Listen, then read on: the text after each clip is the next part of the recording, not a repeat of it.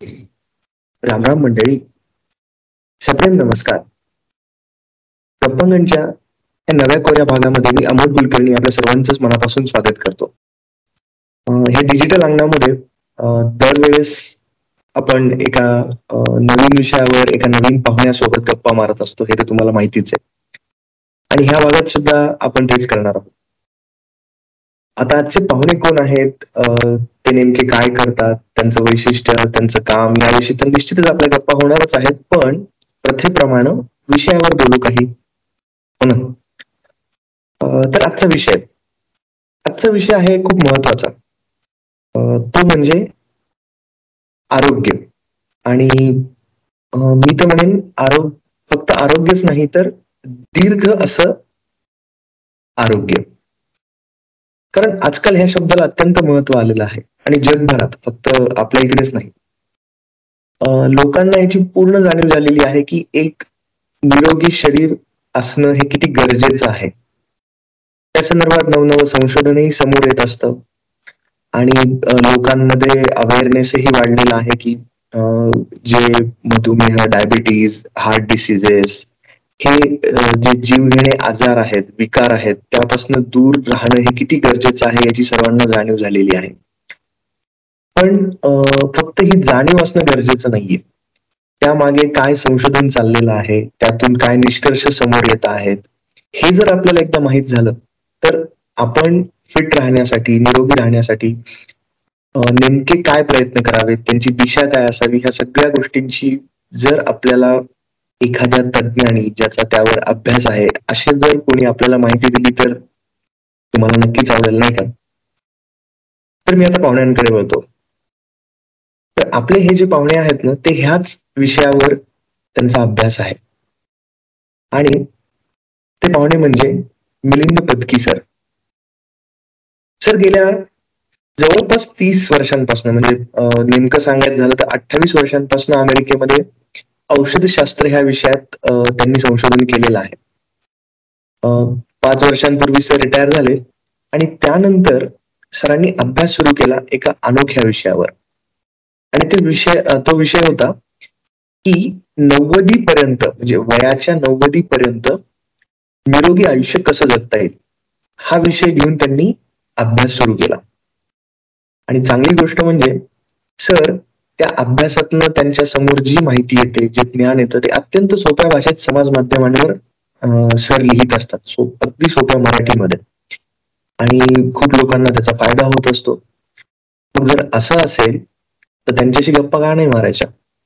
असाच विचार करून मी सरांना गप्पांगणवर गप्पा मारायला बोलवलेले. सर आपल्यासोबत आलेले आहेत. मी सरांचं मनापासून स्वागत करतो सर. धन्यवाद. सर मी आता विषयाविषयी बोललोच. त्यामुळे तुमचा आवडीचा विषय आहे तुमच्या अभ्यासाचा विषय आहे. आणि आमच्याकडे भरपूर असे प्रश्न आहेत तुम्हाला विचारायला. आणि ते जाणून घ्यायची उत्सुकता सुद्धा आहे. तर मग आपण गप्पांना सुरुवात करूयात. चालेल. दीर्घायू संशोधन म्हणजे काय? हा मला मुख्य प्रश्न होता की की दीर्घायू संशोधन असा हा शब्द तर येतो की दीर्घायूसाठी संशोधन चाललेलं आहे. आणि मला नेमकी जिज्ञासा ही आहे की त्यात नेमका अभ्यास काय करतात? हा तर जेव्हा जेव्हा आपण नव्वद किंवा शंभर पर्यंत जगणं असा विषय घेतो. तेव्हा ताबडतोब लोकांची रिॲक्शन होते. नाही नाही एवढं लांब मला आयुष्य नकोय. याच कारण काय? की त्यांनी समोर काय पाहिलेलं असतं? की साधारण ऐंशी नंतर माणसाची प्रकृती बिघडायला लागलेली असते. तो बऱ्यापैकी विकलांग किंवा वार्धक्यावस्थेत जगत असतो. अनेकदा तो आपल्या मुलांवर नातेवाईकांवर अवलंबून झालेला असतो. आणि एकूण त्या क्वालिटी आयुष्याची क्वालिटी वाईट झालेली असते. त्यामुळे लोक म्हणतात की नाही या या स्थितीत मला जायचं नाही. त्यापेक्षा ऐंशीलाच प्रवास संपला तरी चालेल. चालेल. हे कॉमन रिॲक्शन आहे. इतरही काही मुद्दे काढले जातात की तुम्ही दीर्घायुष्यावर काम करताय पण त्यामुळे समाजात गर्दी वाढेल आणि अमुक आणि तमुक. पण त्यावर विषय म्हणजे तात्विक विषयांवर आपण नंतर वळू. पण सर्वात महत्त्वाचा मुद्दा असा आहे की मी जेव्हा दीर्घायुष्य म्हणतो तेव्हा मी निरोगी चैतन्यशील दीर्घायुष्य ह्याच्याबद्दल बोलतोय. मी बिछाण्यावर पडून दुसरं त्याचं आयुष्य एकशे वीस पर्यंत नेलं अशा परिस्थितीबद्दल बोलत नाहीये. माणूस निरोगी झाला पाहिजे तो इंडिपेंडंट असला पाहिजे तो आपले इंटरेस्ट पूर्ण करू शकला पाहिजे अशा स्थितीबद्दल मी बोलतो सर तुमच्या अभ्यासानुसार नव्वद वर्षांपर्यंत आपल्याला निरोगी शरीर आपल्याकडे असणं हे शक्य आहे का? तुमचा अभ्यास काय सांगतो? हा तर त्याच्यात मला काय दिसतंय की तुम्ही सर्व प्रकारची नीट शिस्त बाळगली आहार व्यायाम झोप इत्यादी. तर नव्वदी पर्यंत जाणं सहज शक्य आहे. त्यांच्या पलीकडे जायला तुम्हाला तुमच्या जनुकांची जीन्सची जोड लागते. नव्वद पर्यंत मनुष्य केवळ शिस्तीतून जाऊ शकतो आपला आपला. म्हणजे जेनेटिक्स कसंही असलं तरी. तर म्हणजे इंग्रजीत अशी म्हण आहे की genetics loads the gun but lifestyle pulls the trigger जेनेटिक्समध्ये तुम्हाला तुमच्या जनुकांमध्ये काय काय गुण आहेत ते अर्थातच तुम्ही म्हणजे अनुभव शक्यतेतून आलेले असतात.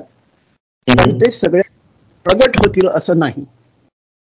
म्हणजे एखादा म्हणजे उदाहरणार्थ डायबिटीस किंवा उदाहरणार्थ हार्ट अटॅक या गोष्टी तुमच्या जीवनशैलीवरही तितक्याच अवलंबून आहेत.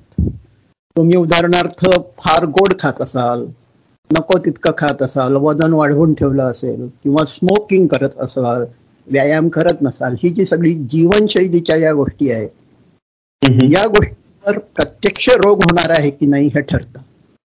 रोगाचे जीन्स तुमच्यात असू शकतात पण ते प्रगट होतीलच असं नाही. प्रगट होणं हे जीवनशैलीवर अवलंबून आहे. Okay okay. म्हणजे गोष्टी अगदी स्पष्ट आहेत की तुमच्या जगण्याला एक विशिष्ट शिस्त असेल आणि तर तुम्ही नव्वद वर्षांपर्यंत सहज जाऊ शकता. पण ती शिस्त महत्वाची. हा त्यातला महत्त्वाचा भाग. पण याच्या जोडीला तुम्ही काही गोष्टींचा उल्लेख केला.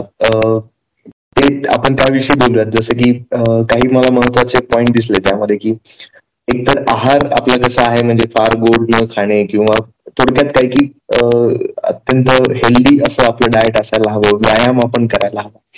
तर या नव्वदी पर्यंत जगण्यामध्ये कुठला घटक जास्त महत्त्वाचा आहे? आहार व्यायाम की अनुवंशिकता? अनुवंशिकतेचं मी तुम्हाला म्हटलंच की अनुवंशिकता काहीच असू दे पण तुम्ही तो जोपर्यंत तो ट्रिगर ओढत नाही तोपर्यंत तुम्ही बऱ्यापैकी सेफ आहात. ओके त्यामुळे आता प्रश्न येतो आहार आणि व्यायाम. आहार आणि व्यायामात आणि त्याच्यात तिसरा मी जोडीन ते म्हणजे झोप. ओके चांगल्या क्वालिटीची झोप. आता ते जर एक एक आता आपण घ्यायला लागूया का? हो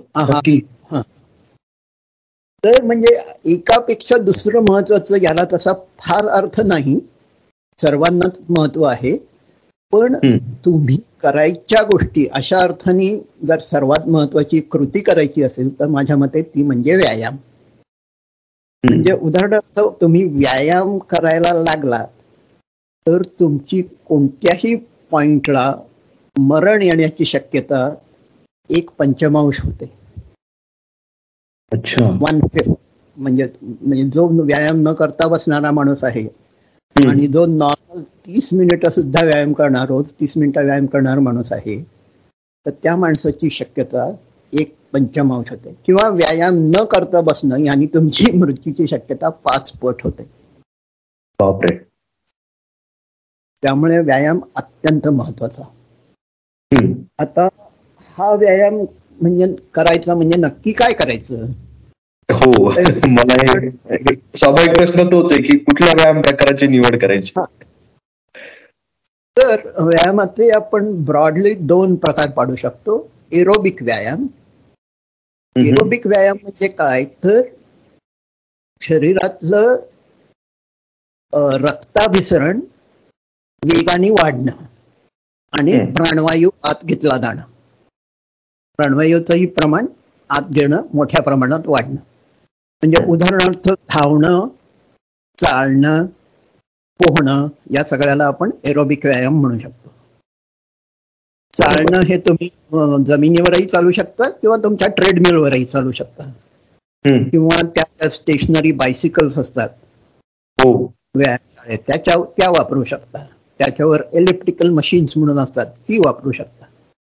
पण मुद्दा असा आहे की तुमचे जे मोठे मसल सगळे आहेत हातापायाचे ते त्यांची हालचाल झाली पाहिजे आणि तुमचं श्वसनही जरा वाढलं पाहिजे.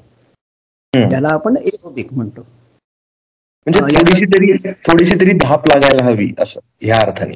हा ती धाप अशी लागायला हवी की तुमच्या बरोबर समजा शेजारी एक व्यक्ती चालली आहे तुमचीच मित्रमैत्रीण.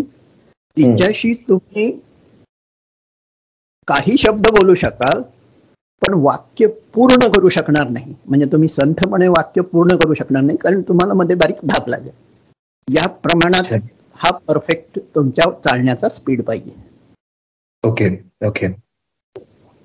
आता म्हणजे ह्याला टाईप टू एक्झरसाइज असं म्हणतात. आता हे किती करायचं? तर ह्याच्यावर दोन प्रकारे विचार करता येतो. एक म्हणजे आठवड्यात पाच दिवस आपल्याला मिनिमम करायचं आहे व्यायाम. तर एक दिवस चाळीस मिनिटं तुम्ही फक्त एरोबिक एक्झरसाइज करू शकता.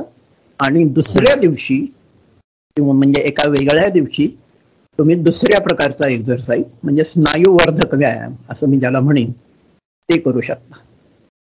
म्हणजे दुसऱ्या दिवशी चाळीस मिनिटं स्नायूवर्धक व्यायाम.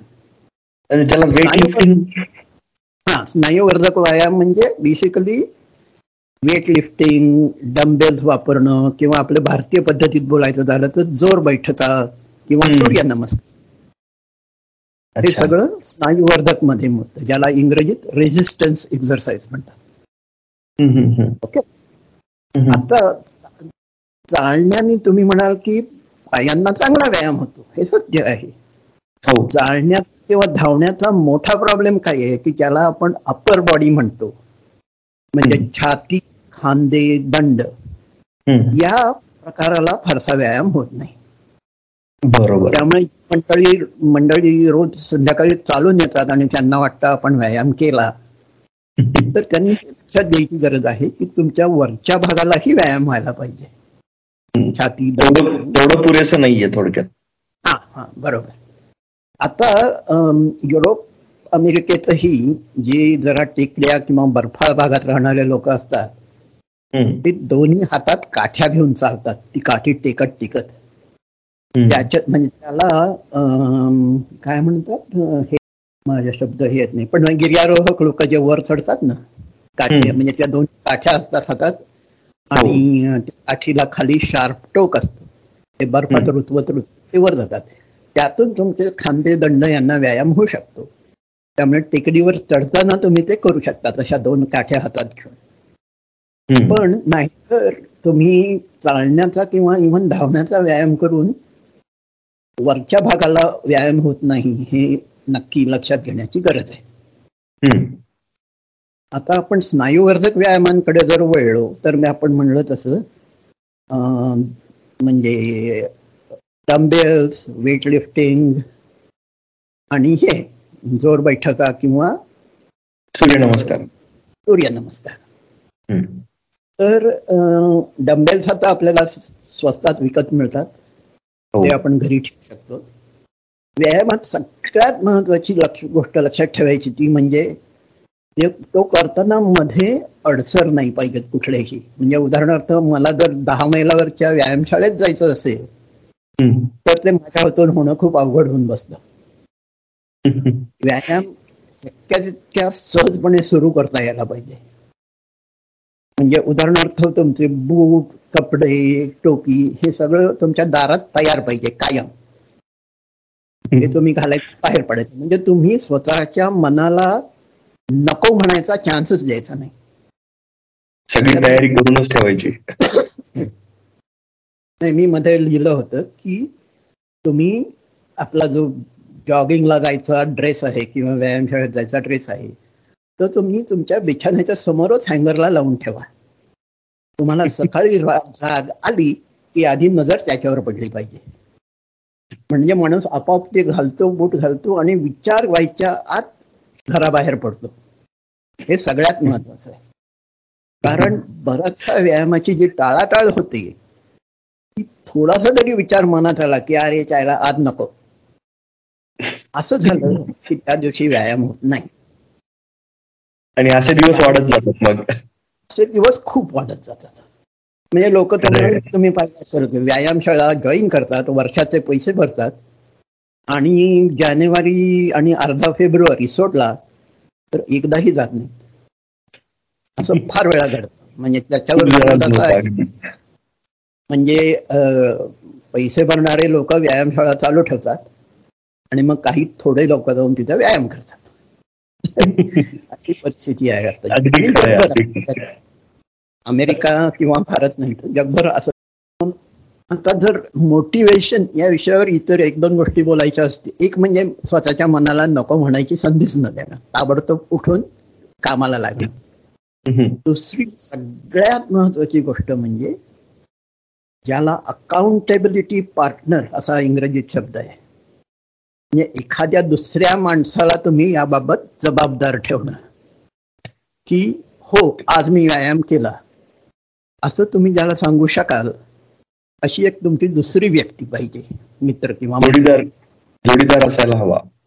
नाही आणि नाही जोडीदार तुमच्या बरोबर व्यायाम करणार असेल तर फारच चांगलं. पण समजा व्यायाम तो करणार नाहीये तरी त्याला तुम्ही फोन करणं ईमेल पाठवणं असं काहीतरी करायचं आहे की ज्यामध्ये तुम्ही त्याला सांगायचंय की मी व्यायाम केला किंवा नाही रे सहा वाजले पण अजून काही मला व्यायामाला जायला जमलं नाही. हे जरी तुम्ही त्याला सांगितलं एक काय होतं की अशी ईमेल किंवा फोन केल्यावर तुमच्या हातात तरी दोन तीन तास शिल्लक आहेत संध्याकाळी सहा वाजता. त्यामुळे तुम्ही ते व्यायामासाठी वापरू शकता. पण असा जेव्हा रिस्पॉन्सिबिलिटी पार्टनर निर्माण करतो ना तुम्ही या अमेरिकेत ह्याला कोच असं एक नाव आहे आणि असे कोच आता भरपूर पैसे कमावतात. की जे तुम्हाला लाईनीवर ठेवतील. काय रे आज केलास का तर काय की कुठलाही सवय कुठलीही सवय लागायला चाळीस दिवस लागतात. ओके तर या चाळीस दिवसात दिवसात पाच वेळा निरनिराळ्या प्रकारांनी त्यांनी तुम्हाला मेसेज पाठवला. फोन केला ईमेल पाठवली काय टेक्स्ट पाठवलं फेसबुकवर विचारलं कुठल्याही मार्गाने. की म्हणजे दुसऱ्या एका व्यक्तीचा ज्याला पूर्वीच्या मराठीत झक्कू म्हणायचे तो तुमच्या मागे जर लागलेला असला तर त्याने तुमच्या वर्तनात फरक पडतो. तुम्ही जर तुम्ही सगळं जर ते स्वतःवर ठेवलं तर प्रत्येक माणसाला आणि विषयचा म्हणजे नॉर्मल माणसाला तेवढं मनोबल नसतं. काही थोडे शिस्त खूप शिस्तीचे लोक असतात आणि त्यांच्याबद्दल मला आदर आहे. पण नॉर्मल माणूस तसा नसतो. त्यामुळे असा एक दुसरा अकाउंटेबिलिटी पार्टनर घेणं हे अत्यंत महत्वाचं आहे. सर एक उपप्रश्न विचारायचा मला. तुम्ही आता जो उल्लेख केलात ना की व्यायामाचे तुम्ही दोन प्रकार सांगितले एरोबिक आणि दुसरा स्नायूवर्धक किंवा वेट लिफ्टिंग वगैरे करणं. भारता हा तर भारतामध्ये असे बरेच जण आहेत की जे योगासनं करतात अगदी नियमित. म्हणजे घरातून करतात. तर त्याच्याविषयी काय म्हणजे? तुम्ही फार चांगला प्रश्न विचारलात. काय असतं ना ही जी पाश्चात्य व्यायामाची पद्धत आहे त्याच्यात म्हणजे आणखी खोलात जायचं ठरवलं तर आपल्याला दोन प्रकारचे स्नायू असतात. मोबिलिटी आणि स्टॅबिलिटी ओके मोबिलिटी म्हणजे आपल्या हालचालीसाठी आपण जे वापरतो ते हातापायाचे स्नायू बरोबर. आणि स्टॅबिलिटी म्हणजे तुम्ही उभं राहिल्यावर पडलं नाही पाहिजे किंवा अशा अशा अनेक प्रकारचे म्हणजे पाठीचे शरीर स्थिर ठेवणारे स्टेबल ठेवणारे असेच नाही तर पाश्चात्य प्रकारात म्हणजे आपले नॉर्मल सगळं व्यायामशाळा इव्हन वजन उचलणे एरोबिक या सगळ्यामध्ये मोबिलिटीच्या स्नायूंना व्यायाम होतो. स्टॅबिलिटीच्या स्नायूंकडे दुर्लक्ष होतं. स्टॅबिलिटीच्या स्नायूंना दुर्लक्ष स्टॅबिलिटीच्या स्नायूंना व्यायाम घडवणारा एकच प्रकार आहे तो म्हणजे योग. योगासनांमध्ये तुमची स्टॅबिलिटीचे जे सर्व स्नायू आहेत ते उपयोगात येतात. त्यामुळे मी योगासनाचं अत्यंत स्ट्रॉंगली रेकमेंडेशन करेन. अच्छा. म्हणजे पाच दिवसातले एखाद दोन दिवस आपण योगासनांसाठी ठेवू शकतो. यामुळे बॅलन्स होईल. हो त्याच्यात काय आहे ना की योगासनं किती करावी किती वेळ म्हणजे तुमच्या हातात किती वेळ आहे यालाही महत्त्व आहे. समजा तुम्ही ही चाळीस मिनिटं तुम्ही नॉर्मल व्यायाम केला आणि मग नंतर वीस मिनिटं योगासनं केली तर फारच चांगलं आहे. पण आता एक इथं पीटर अटिया म्हणून एक डॉक्टर खूप प्रसिद्ध झालेले आहेत. त्यांनी स्टॅबिलिटीचे व्यायाम काढलेले आहेत. तर ते रोज दिवसाला दहा मिनिटं करणं हे महत्वाचं आहे. स्टॅबिलिटी व्यायाम आठवड्यातून एकदा करून उपयोग नाही. ते रोज व्हायला पाहिजे त्यांना फार वेळ द्यावा लागत नाही. दहा मिनिटं पुरेशी झाली. पण ते रोज व्हायला पाहिजे अच्छा. त्यांचे ते व्यायाम प्रकार आपल्याला कुठे युट्यूबवर वगैरे बघायला मिळतील का? युट्यूबवर त्यांचे भरपूर युट्यूब व्हिडिओ आहेत. ॲटियाचं स्पेलिंग आहे A T T I A Peter Attia असं या माणसाचं नाव आहे. हा मनुष्य स्टॅनफर्ड या प्रसिद्ध विद्यापीठाचा कॅन्सर सर्जन आहे. म्हणजे एम डी त्याने त्या विषयात अनेक वर्ष काम केलं. पण आता ते सोडून तो दीर्घायुष्यावर संशोधनात पूर्ण वेळ पडलेला आहे. आणि तो तरुण आता तो माझ्या मते पंचेचाळीशीचा असेल. पण तरुण वयात तो मोठा ऍथलीट होता. विशेषत पंचवीस पंचवीस मैल समुद्रात पोहणं या जातीचे अनेक गोष्टी त्यांनी केलेल्या आहेत. अच्छा. तो कॅन्सर तज्ञ आणि ऍथलीट अशा दोन्ही मध्ये खूप मोठा माणूस आहे. आपण बघतो की दीर्घायुष्यामधला जो एक महत्त्वाचा अडसर बरेचदा असतो. आणि निरोगी निरोगी आयुष्य जे तुम्ही सुरुवातीला सांगितलं की अगदी त्यामध्ये तुम्ही उत्साहवर्धक असं जगत आहात अशी अशी. तर त्याच्यामधला मुख्य अडथळा म्हणजे आपल्याला होणारे वेग वेगवेगळे विकार किंवा आजार. त्याच्यामध्ये डायबेटीज हार्ट आणि ब्लड प्रेशरशी रिलेटेड हायपर टेन्शन ज्याला किंवा हायपोटेन्शन हे हे असतात मध्ये तर यामुळे त्यामुळे त्याची आयुष्याची क्वालिटी सुद्धा कमी होते आणि बऱ्याच बराच त्रास वेगळा वेगळा त्रास होत असतो. तर मग हे जे काही विकार आहेत हे आपल्याला एक तर दूर ठेवता येतील का? किंवा नियंत्रणात ठेवता येणं शक्य आहे का? तर याच्यात एक विचार असा आता पूर्णपणे मान्य व्हायला लागलेला आहे. तो म्हणजे वार्धक्य व्याधी असं आपण त्याला नाव ठेवूया वार्धक्य व्याधी किंवा म्हातारपणचे विकार. याच्या निदान ऐंशी टक्के वेळा त्याचं मूळ म्हणजे डायबिटीस जितकं तुम्ही शरीरात डायबिटीस होऊ द्याल वाढू द्याल तितकं हळूहळू तुमचं हृदयविकार निर्माण होण्याची शक्यता वाढते कॅन्सर होण्याची शक्यता वाढते आणि ऐंशी पंच्याऐंशी नंतर बुद्धिभ्रंश ज्याला म्हणतो अल्झायमर्स डिसीज. ते होण्याची शक्यता. हे सगळं कंट्रोल करायचं मुख्य तत्व म्हणजे मधुमेह होऊ न देणं. आता मधुमेह हा मॉनिटर करायची एक सोपी युक्ती असते. ती म्हणजे मी जर शरीरातलं ग्लुकोज मोजलं एका मिनिटाचं एका सेकंदाचं म्हणजे एक सॅम्पल घेऊन तर तो त्या वेळेचा टाइम पॉइंट असतो. आणि त्यावेळेच ते रिडिंग ही शुगर वाढत चालली आहे का कमी चालली आहे का स्टेबल राहणार आहे हे तुम्हाला कळत नसतं. त्यासाठी तुम्हाला एक अर्ध्या तासानी एक तासानी आणखी सॅम्पल्स घ्यावी लागतील. मगच तुम्हाला कळेल की ती चढतीये का खाली येते वॉट एव्हर पण रक्तात शुगर जेव्हा हाय होते तेव्हा त्या शुगरचं आपल्या हिमोग्लोबिनवर एक किटण बसतं. एक त्याची हिमोग्लोबिनची रिॲक्शन होते. आणि ग्लायकॉसिलेटेड हिमोग्लोबिन नावाचं संयुग तयार होतं. हिमोग्लोबिन वर चिकटलेलं ग्लुकोज. याची एक वेगळी टेस्ट करता येते. त्याला H B one A C किंवा ए वन सी असं नाव दिलं जातं. तर आता आपण त्याला ए वन सी म्हणूया. तर ए वन सी हा पॅरामीटर जो आहे तो साधारण पाच किंवा पाच किंवा कमी त्याच्यापेक्षा कमी जर असेल तर तुम्ही निरोगी आहात तुम्हाला डायबिटीस नाही. पॉईंट सहा ते सहा पॉईंट चार पाच पॉईंट सहा ते सहा पॉईंट चार या रेंजमध्ये असेल तर तुम्हाला प्री डायबिटीस आहे. म्हणजे मधुमेह पूर्ण पूर्व स्थिती मधुमेहाच्या आधीची स्थिती. सहा पॉईंट पाच आणि वर म्हणजे तुम्हाला डायबिटीस झालेला आहे. आता पाच पॉईंट सहा आणि सहा पॉईंट चार मधली ही मधुमेह पूर्व स्थिती आहे. ती जर तुम्हाला सापडली ए वन सी टेस्ट करून तुम्हाला ती जर सापडली आणि तुम्ही त्याच्याकडे लक्ष दिलं नाही तुम्ही तसं जुनीच पद्धत चालू ठेवली तर साधारण तीन ते चार वर्षात त्याचं पूर्ण डायबिटीसमध्ये रूपांतर होत. थोडा वेळ आहे आपल्याकडे. तर पण तीन तुम्हाला जर कळलं की आपल्याला प्री डायबिटीस आहे तर तुम्ही व्यायाम आहार आणि झोप या तीन प्रकारांनी तुम्ही ही स्थिती पूर्णपणे परतवू शकता. आणि तुम्ही फाईव्ह पॉईंट फाईव्ह किंवा त्याच्याखाली जाऊ शकता. ओके?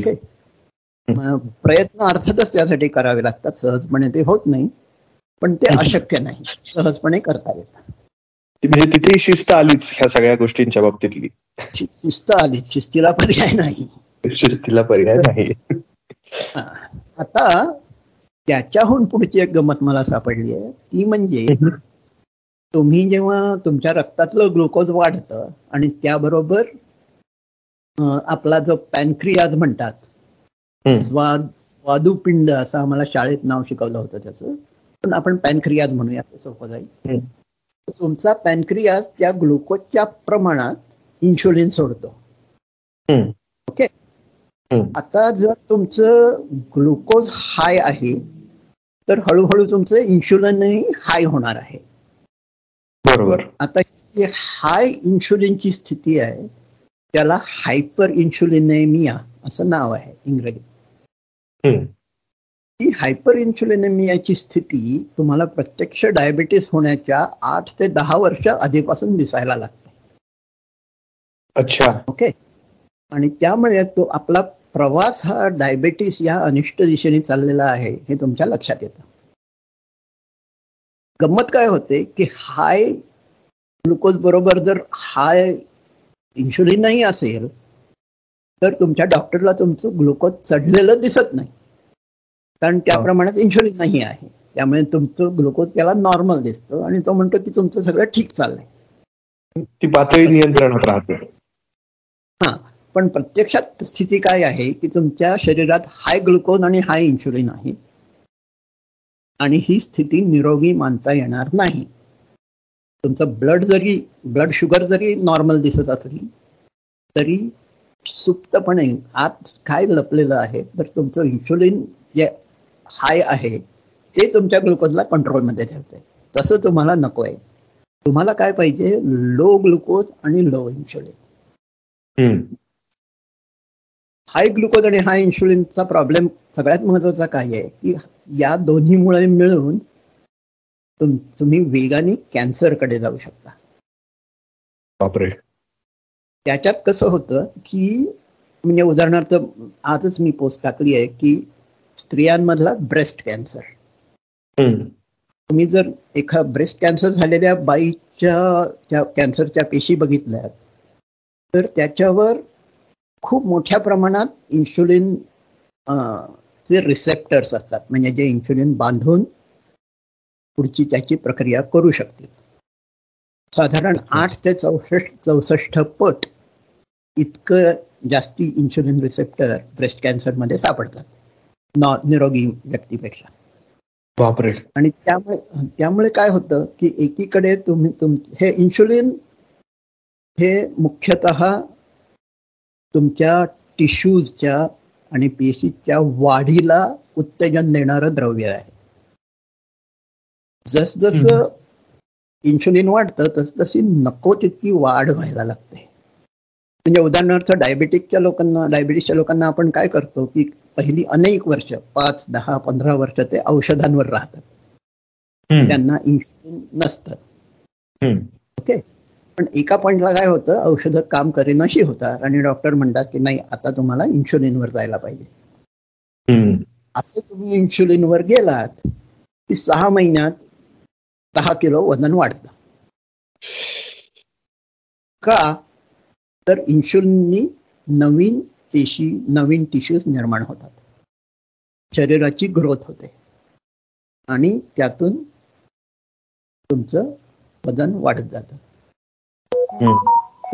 तर मुद्दा असा आहे की एकीकडे तुम्ही तुमच्या ब्रेस्टच्या पेशीजना नको तितकं इन्शुलिन देताय ज्यामुळे त्यांची वाढीची परिस्थिती निर्माण झालेली आहे. आणि दुसरीकडे त्यांना ग्लुकोजही पुरवत आहे की जे त्याचं हे आहे काय? रॉ मटेरियल आहे इंधन आहे. म्हणजे आदर्श स्थिती आहे त्यांच्यासाठी. करेक्ट त्यामुळे हाय ग्लुकोज आणि हाय मी ब्रेस्ट कॅन्सरबद्दल बोलतोय पण सर्व कॅन्सरबद्दल आपण हे म्हणू शकतो. तर कारण याला मेटॅबॉलिक डिसीज असं नाव दिलं गेलंय. आणि हा डिसीज झाला तर तुम्ही वेगाने कॅन्सरकडे जाऊ शकता. तर त्यामुळे आपल्याला काय करायचंय? सगळं टार्गेट काय आहे की तुम्ही आधी कार्बोहायड्रेट ज्याला म्हणतो पिष्टमय पदार्थ म्हणजे पोळी भात पोळी भात ब्रेड बिस्किट वगैरे वगैरे. हे बटाटे हे कमी करायचे. साधारण दिवसाला पन्नास साठ ग्रॅमच्या वर जायचं नाही. पन्नास साठ ग्रॅम म्हणजे किती? तर एक पोळी किंवा एक ब्रेडचा स्लाइस म्हणजे साधारण वीस ग्रॅम असतं. म्हणजे दिवसाला तीन पोळ्या. तीन ब्रेडचे स्लाइस आणि मध्ये मध्ये बिस्किट बिस्किट पोहे सांजा ह्याच्याकडे जरा म्हणजे हे टाळायचे. फार पिष्टमय पदार्थ खायचे नाही. पिष्टमय पदार्थांच्या जागी तुम्ही सॅलड मुख्यतः सॅलड वापरू शकता. सॅलड पाहिजे तेवढं खा. फक्त सॅलडमध्ये अमेरिकेतून वगैरे जी सॅलड ड्रेसिंग घालायची पद्धत आहे. तर त्याच्यातून परत तुम्ही नको तितकी कॅलरीज देत आहात. पण त्यांच्याकडे एक विनाईग्रेट म्हणून सॅलड ड्रेसिंग असतं. त्याच्यात चीज नसतं. आणि चीज जर नसलेलं विनायग्रेट तुम्ही वापरलं तर तो प्रॉब्लेम येत नाही. तर त्यामुळे भरपूर सॅलड खायची भारतीय स्टाईलच्या कोशिंबिरी खायच्या म्हणजे टोमॅटो काकडी गाजर मुळा हे सगळे उत्तम प्रकार आहे अत्यंत चांगले प्रकार आहे शक्य तितके कच्चे कच्च्या स्वरूपातच खाण्याला केव्हाही चांगलं. केव्हाही चांगलं. पण तसंच बिनपिष्टमय अशा भाज्या उदाहरणार्थ बटाटे आणि रताळी हे सोडून बऱ्याचशा भाज्या. त्यांना काही प्रॉब्लेम पालेभाज्या तर फारच चांगल्या. पालक शेपू माठ वगैरे हे उत्तम आता हे झालं पिष्टमय पदार्थांबद्दल. दुसरी एक आहाराची फार मोठी गरज असते ती म्हणजे प्रोटीन किंवा ज्याला प्रथिन म्हणतो आपण मराठीत. प्रथिन किती खावं याबद्दल तज्ञात भरपूर भांडणं आहेत. हो. तज्ञांमध्ये प्रत्येक बाबतीत भांडणं असतातच ते तुम्हाला माहिती आहे. तर पण साधारण शरीराच्या वजनाच्या दर किलोला साधारण झिरो पॉइंट एट ग्रॅम दिवसाला इतकं प्रोटीन खाणं चांगलं. रफ रफ गाईडलाईन यातली कुठलीही गाईडलाईन अगदी शंभर टक्के अचूक तेवढंच गेलं पाहिजे असं नाही. किंवा ढवळ मानाने कमतरता होणार नाही इतकं प्रमाण. बरोबर. बरोबर बरोबर. ढोबळ आता ह्याच्यात काय होतंय दुसरी गमत की समजा यात आता तुम्ही शरीराची गुणाकार केला तुमच्या वजनाशी आणि तुमचं साठ ग्रॅम प्रोटीन तुम्हाला दिवसाला लागेल असं तुम्हाला दिसलं.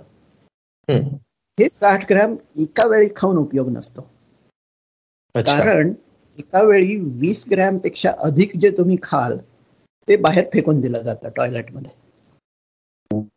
त्यामुळे वीस वीस ग्रॅमचे तीन वेगळ्या वेगळ्या वेळी तुम्हाला भाग पाडायला पाहिजे. दर तीन चार तासांनी वीस वीस ग्रॅम प्रोटीन खाणं ही निरोगी पद्धत. कारण ते सगळं अंगी लागणार. आहे ते तुमच्या रक्तात उतरणार आहे आणि ते शरीर योग्य प्रकारे वापरणार.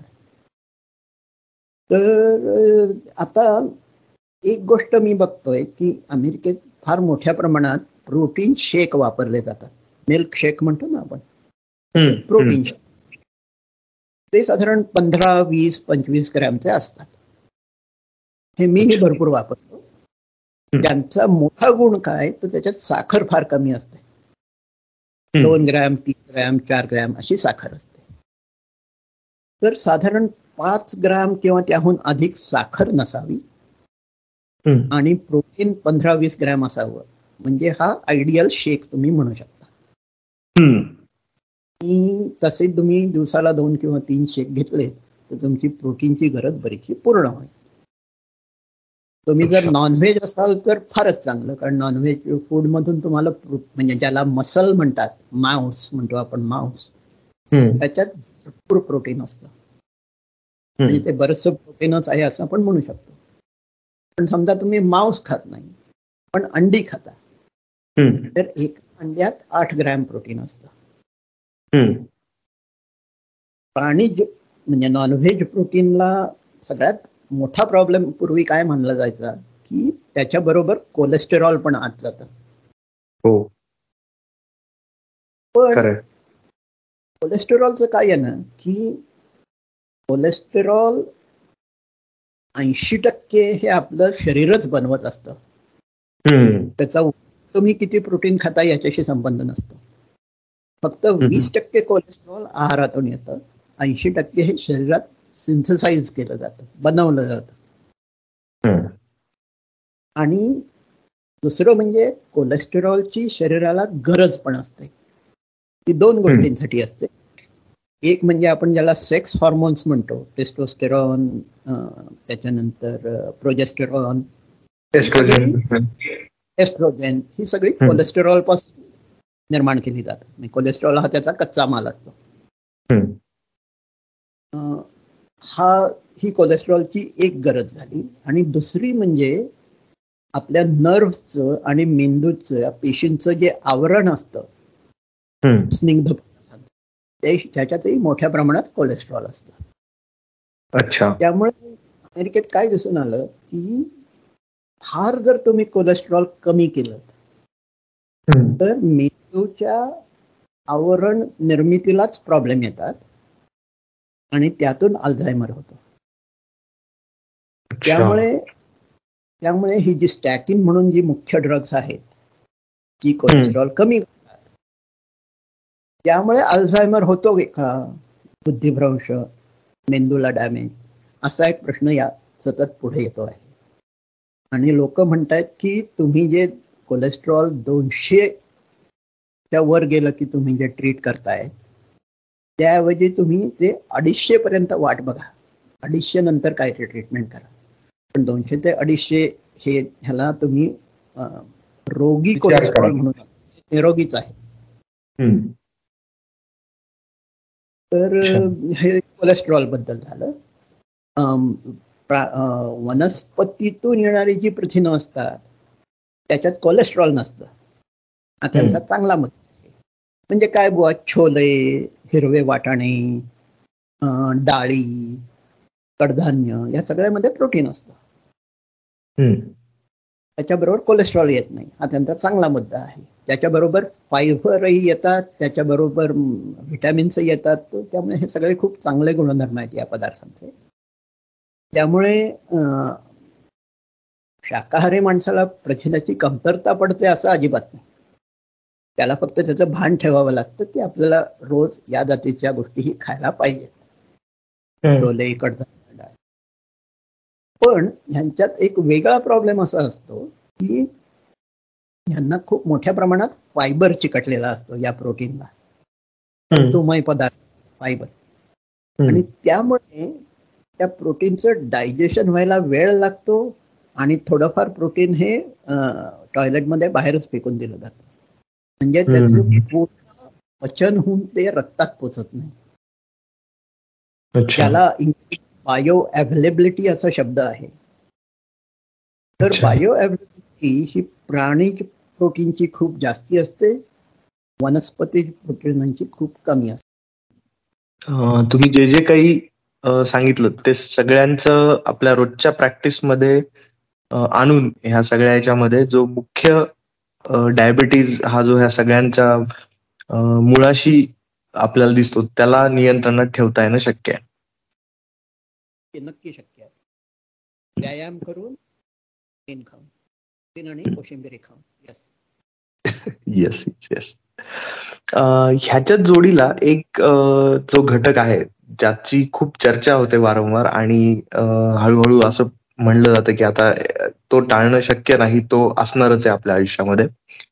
तो म्हणजे स्ट्रेस किंवा ताणतणाव जे आपल्याला हे होतात. फार मोठा. त्याची चर्चा असते. तर त्याविषयी तुम्ही काही सांगितलं तर छान होईल कारण बऱ्याच शंका असतात. खूप जणांना स्ट्रेस म्हणजे नेमकं काय त्याचा काय परिणाम होणार आपल्या एकंदरीत आयुष्यावर? स्ट्रेस बद्दल सांगायची महत्वाची गोष्ट म्हणजे बहुतेक लोकांच्या आयुष्यात स्ट्रेस निर्माण करणारी एक व्यक्ती असते. ती बॉस असेल ती तुमची बायको असेल किंवा कोणी असेल. बायको किंवा नवरा म्हणजे कोणी पण त्यामुळे याच्याकडे शोधक नजरेने बघा की आपल्याला नक्की स्ट्रेस कोणापासून येतो? आणि मी लगेच डायव्हर्स घ्या किंवा नोकरी सोडा असं अजिबात म्हणत नाहीये. पण त्या व्यक्तीशी त्याबद्दल बोला. तुझ्या अमुक वर्तनाचा मला त्रास येतो होतोय. किंवा बॉस सांगा की साहेब तुम्ही जेवढ्या कामाचं प्रेशर आणताय ते एवढं काही मला जमत नाही त्यातूनही जर बॉस म्हणला की नाही एवढं करावंच लागेल तर नोकरी बदला. कारण त्याला काही अर्थ नाही. म्हणजे शेवटी आरोग्य बिघडून घेणं हा वेडेपण आहे. आधी आरोग्य मग नोकरी. दुसरं म्हणजे या स्ट्रेसमुळे शरीरावर काय परिणाम होतात? तर स्ट्रेसमध्ये कॉर्टिसॉल नावाचं शरीर नावाचं हॉर्मोन निर्माण होतं. आणि या तणावाच्या स्थितीमध्ये. हा तणावाच्या स्थितीमध्ये कॉर्टिसॉल हे हॉर्मोन ठरवलं जातं. आणि हे हॉर्मोन आपला ज्याला आपण मराठीत ओथळा म्हणतो म्हणजे पोट आतडी आणथरी लिव्हर हे सगळे. यांच्या भोवती चरबी जमा व्हायला लागते. त्याला इंग्रजी व्हिसेरल फॅट असं नाव आहे. आता फॅट ही दोन प्रकारची असते. आता सांगितली तशी व्हिसरल फॅट आणि दुसरी त्वचेच्या खालची फॅट ज्याला सबक्युटेनियस फॅट म्हणतात. ओके सबक्युटेनियस फॅट जी आहे ती बऱ्यापैकी निरुपद्रवी असते. आणि फार मोठा फरक पडत नाही. पण ही जी व्हिसरल फॅट जी आहे ती एक वाईट गोष्टी स्त्रवणार इंद्रिय आहे असं म्हणलात तरी चालेल. एंडोक्राईन ऑर्गन आहे असं म्हणलात तरी चालेल. त्यातून अनेक प्रकारची वाईट द्रव्य बाहेर पडत असतात. आणि त्यातून निरनिराळे म्हणजे डायबिटीस हार्ट अटॅक या सगळ्यांकडे वाटचाल सुरू होते. त्यामुळे व्हिटेरल फॅट कमी करणं हे सगळ्यात महत्वाचं आहे. काय आहे की एक B M I body mass index बरोबर. असा एक नंबर आपण काढतो. हा नंबर बेसिकली म्हणजे काय की वजनाला उंचीनी भागणं. स्क्वेअर वगैरे केलं जातं तो मुद्दा वेगळा. म्हणजे तो फॉर्म्युला आपण नंतर सांगू शकतो सहजपणे. तो सोपायचा इंटरनेटवर कुठेही मिळेल. पण एम आय वर मुख्य टीका काय होते? की याच्यात एकतर स्नायू आणि चरबी यांचं प्रमाण याच्यात दिसत नाही. एकूण वजन लक्षात घेतलं जातं. त्यात स्नायू किती चरबी किती हे काही वेगळं काढलं जात नाही. दुसरं म्हणजे चरबीमध्येही सबक्युटेनियस म्हणजे त्वचेखालची चरबी किती आणि इंद्रियांभोवती पोटातली कोथळ्या भोवतालची विसरल फॅट किती. विसरल फॅट त्या दोन्हीचा अंदाज येत नाही बीएमआय मुळे. पण आता चरबी जी आहे ती विजेच्या प्रवाहाला प्रतिबंध करते. म्हणजे it is a insulator okay हे तत्व लक्षात घेऊन वजनाचे काटे बनवलेले आहेत. त्या वजनाच्या काट्यावर तुम्ही उभं राहिलात तर ते तुम्हाला शहरातल्या शरीरातल्या चरबीचं प्रमाण दाखवतं. त्याला इम्पिडन्स वजन काटा असं नाव आहे. आणि हा आता सहज अवेलेबल आहे सगळीकडे. ते तुम्ही तुमच्या सेलफोनला जोडू शकता आणि तुमच्या सेलफोनवर मोबाईल फोनवर लगेच तुम्हाला तो आकडा दिसेल त्या ऍपवर आणि हे प्रमाण लक्षात घेणं आणि ते कमी करत नेणं चरबी कमी करत नेणं थोडक्यात हे महत्वाचं. तर ताणतणावाच्या स्थितीतून ह्या सगळ्या गोष्टी निर्माण होतात. त्यामुळे कुठेतरी त्यांना आळा घालणं हे आपल्या दृष्टीनं फार महत्वाचं आहे. आणखी एक मी यावर महत्वाचं सांगेन स्ट्रेस ताणतणावाबाबत की अश्वगंधा ही जी आयुर्वेदातली वनस्पती आहे ती त्यावर चांगली उपयोगी आहे. एकच आहे की सध्या अश्वगंधामुळे लिव्हर डॅमेज होते का असा प्रश्न उपस्थित होतोय. त्यामुळे ती आपली आपण घेऊ नका. डॉक्टरांना किंवा जमल्यास एखाद्या आयुर्वेदिक वैद्यांना विचारून ती घ्यायला लागा. म्हणजे काय की त्यांच्या लक्षात येईल की जर लिव्हर डॅमेज होत असेल तर ते तसं तुम्हाला सांगू शकतील. कारण पेपरात वाचून आपली आपण घेणं हे थोडंफार धोका आहे. पण अश्वगंधाचा उपयोग होतो हे नक्की. अच्छा. अच्छा. थोडक्यात तज्ञांच्या सल्ल्यानेच ते वापरायला हवं. सल्ल्याने घ्यावं पण उपयोग चांगला होतो. इतर स्ट्रेसवर उपाय सांगणं म्हणजे एक तर व्यायामाने स्ट्रेस खूप कमी होतो. धार्मिक कर्मकांडाने स्ट्रेस खूप कमी होतो. मित्र मैत्रिणी सोशल सर्कल असणं याने स्ट्रेस कमी होतो. चांगली झोप लागल्याने स्ट्रेस कमी होतो. योगासनांनी स्ट्रेस कमी होतो. त्यामुळे हे सगळे उपाय तुमच्या हातात आहेत. पण मूळ कारण जे आहे मी म्हटलं की एखादी व्यक्ती आणि इतरही स्ट्रेस असतातच. म्हणजे उदाहरणार्थ पैशाचा स्ट्रेस पैसा कमी पडण्याचा. किंवा इतर अनेक भांडणं अमुक तमुक गोंगाट रात्रीचा म्हणजे लाऊडस्पीकर लावलेला असणं या सगळ्यातून स्ट्रेस निर्माण होतोच. तर हे सर्व स्ट्रेस कसे कमी करता येतील याकडे जरूर लक्ष द्यावं. आणि त्याच्यावर तुम्ही सांगितले ते उपाय करून त्यांना नियंत्रणात ठेवायचं. हे फार गरजेचं आहे. शंभर टक्के. येस आता मुख्य अडचण एक अशी असते काही काही गोष्टींच्या बाबतीत की ज्याच्यावर आपलं तुलनेनं नियंत्रण नाहीये. त्या गोष्टी ज्या मला दिसतात इथे त्या म्हणजे की कुठल्याही शहरामध्ये आजकाल भेडसावणारी मुख्य समस्या म्हणजे प्रदूषण. ते सगळ्याच प्रकारचं त्यामध्ये पाणी अन्न हवा यांचं असणारं प्रदूषण. जोडीला अशीही असंही बरेचदा वाचण्यात येतं आणि ज्यामध्ये तथ्य आहे की आपण जे अन्न खातो त्याचं सतत खालावत जाणारं जे पोषण मूल्य आहे ज्याला म्हणजे थोडक्यात न्यूट्रिशन व्हॅल्यू जी कमी कमी होत चाललेली आहे आणि आपल्या एकंदरीतच आपली जी लाईफस्टाईल झालेली आहे की त्याच्यामध्ये सतत धावत असणं आणि त्यातून जसं तुम्ही म्हणालात ती निर्माण होणारी तणावाची स्थिती. ह्या ज्या काही गोष्टी आहेत की ह्या टाळता येत नाहीत त्या आजच्या म्हणजे त्या असतातच कुठे ना कुठे स्वरूपात त्याच्यावर कुठलंही आपलं नियंत्रण नाहीये. मग ह्या घटकांचा आपल्या आयुष्याच्या लांबीवर जे दीर्घायुष्याचं हे आहे त्याच्यावर तर निश्चितच त्या प्रभाव टाकत असतात. तर मग यावर काय करता येईल या संदर्भात? अन्नापासून सुरुवात करूया. हो. फळं आणि भाज्या या ज्या तुम्ही विकत घेता त्याच्यावर निरनिराळी कीटकनाशकं आणि तणनाशक मारलेली असतात. बरोबर. त्यातून मोठी टॉक्सिसिटी निर्माण होऊ शकते. कॅन्सरकडेही ते जाऊ शकते. तर ह्या कीटक किंवा तणनाशकांचे केमिस्ट्रीवरून तुम्ही दोन भाग पाडू शकता. पाण्यात डिझॉल्व्ह होणारी आणि पाण्यात डिझॉल्व्ह न होणारे किंवा तेलात डिझॉल्व्ह होणारे. पाण्यात जी विद्राव्य आहेत त्यांना आपण हायड्रोफिलिक म्हणतो इंग्रजीत. आणि तेलात जी आहेत त्यांना हायड्रोफोबिक म्हणतो किंवा लिपोफिलिक म्हणतो. आता पाण्यात डिझॉल्व्ह होणारी जी आहे ती तुम्ही भरपूर पाण्याने तुमची भाजी धुतली की ती निघून जातात. ओके? पण प्रॉब्लेम खरा प्रॉब्लेम हा दुसऱ्याचा आहे. जी पाण्यात विद्राव्य नाही तेलात विद्राव्य आहे त्यांच्यासाठी काय करायला पाहिजे की अतिशय सौम्य असं साबणाचा द्राव तयार करायचा. फूड ग्रेड साबण आणायचा.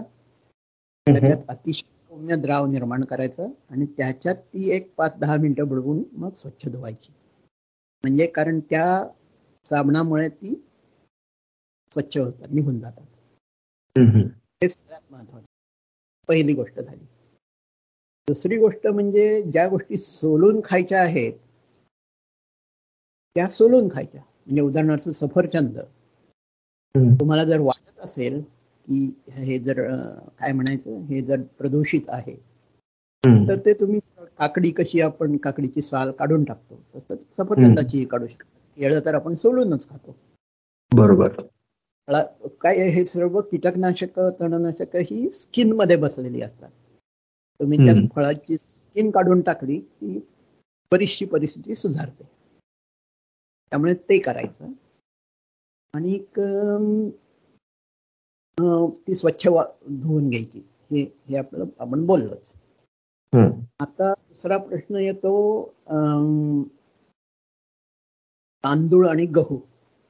त्याच्याबद्दल एक गमतीचा वाद चालू आहे की ते मोठी वेगाने साखर वाढू नये म्हणून आपण पॉलिश न केलेला म्हणजे ब्राऊन राईस किंवा होल व्हीट म्हणजे ज्याच्यात त्याच्यावरचं ज्याला आपण तूस म्हणतो मराठीत ते काढलेलं नाही.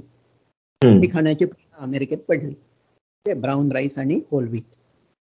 प्रॉब्लेम काय येतो? की ही जी तणनाशक मारलेली आहेत ती त्या तुसामध्ये बसलेली आहे त्यामुळे आता जे पॉलिश करून विकणारे लोक आहेत ते म्हणतायत की तुम्ही जर आमचा प्रॉडक्ट घेतला तर तुमच्या शरीरात तणनाशक जाणार नाही कीटकनाशक जाणार कारण की आम्ही काढून टाकलेत. आता हा वाद कसा सोडवायचा हे मी सांगू शकत नाही. वाद सोडवायचा एक हे म्हणजे त्यांच्यावरती कीटकनाशक मारू नयेत. पण ते तर शक्य नाही. वापरात येणार. पण मग करायचं म्हणजे काय? म्हणजे ते सेंद्रिय ज्याला म्हणतात ते कितपत बरोबर बरोबर.